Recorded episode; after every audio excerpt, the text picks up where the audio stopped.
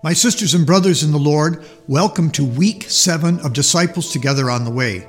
This is our final week exploring the traditional Christian practice of asceticism, or to give it another name, self denial.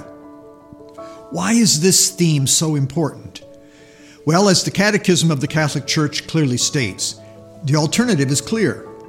Either man governs his passions and finds peace, or he lets himself be dominated by them and becomes unhappy.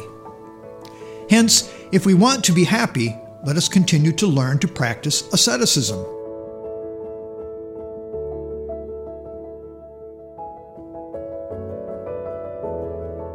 This week's challenge is to exercise self restraint in our speech.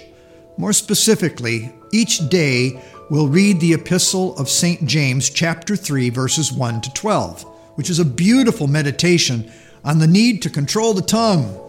Part of this text reads thus For every kind of beast and bird, of reptile and sea creature can be tamed and has been tamed by the human species, but no human being can tame the tongue. It is a restless evil, full of deadly poison. With it we bless the Lord and Father, and with it we curse human beings who are made in the likeness of God. From the same mouth come blessing and cursing. This needs not be so, my brothers. Now there's a challenge.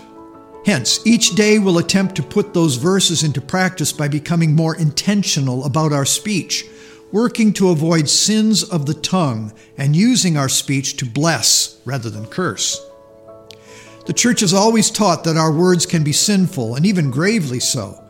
Each Sunday during the Confiteor, we say, I confess to Almighty God and to you, my brothers and sisters, that I have greatly sinned in my thoughts and in my words, in what I have done and what I have failed to do. So, how do we sin by our words? Let's consider a few areas. Do we take the Lord's name in vain? Do we use swear words, curses, or other profanities? What about gossip or detraction?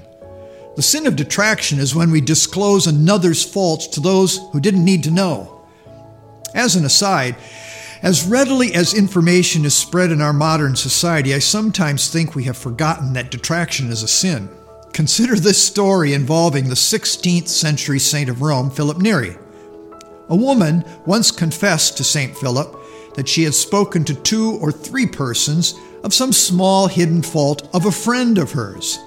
As a penance, St. Philip had her to buy a chicken at the market and bring it to him.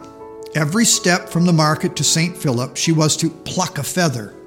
When she finally handed St. Philip the featherless chicken, St. Philip told her, Now go back the same way, pick up all the feathers you dropped, and bring them to me.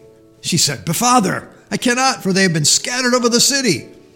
St. Philip said, And also your detraction has gone all over the city, and you cannot repair it. Hence, let's not ignore the sin of detraction. Let's consider a few more areas of sinful speech. Do we engage in calumny, false statements that harm others' reputations? Do we lie? Do we boast or brag? Flattery, insults, dirty jokes, sarcasm? Do we interrupt others when they are speaking? Do we control the tone of our voice? Or do we find that we regularly raise the tone of our voice or speak in a bitter tone? Do we shout or yell?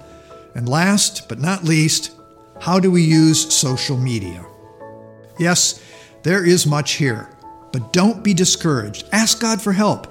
He doesn't expect us to become perfect in one short week. Rather, out of love for Him, spend each day growing in virtue in this area. And when you fall short, repent and begin anew. So, to recap, our challenge this week is to tame our tongue and to read James 3 1 to 12 each day. Next week, We'll begin a new theme, and I'll be back with another challenge.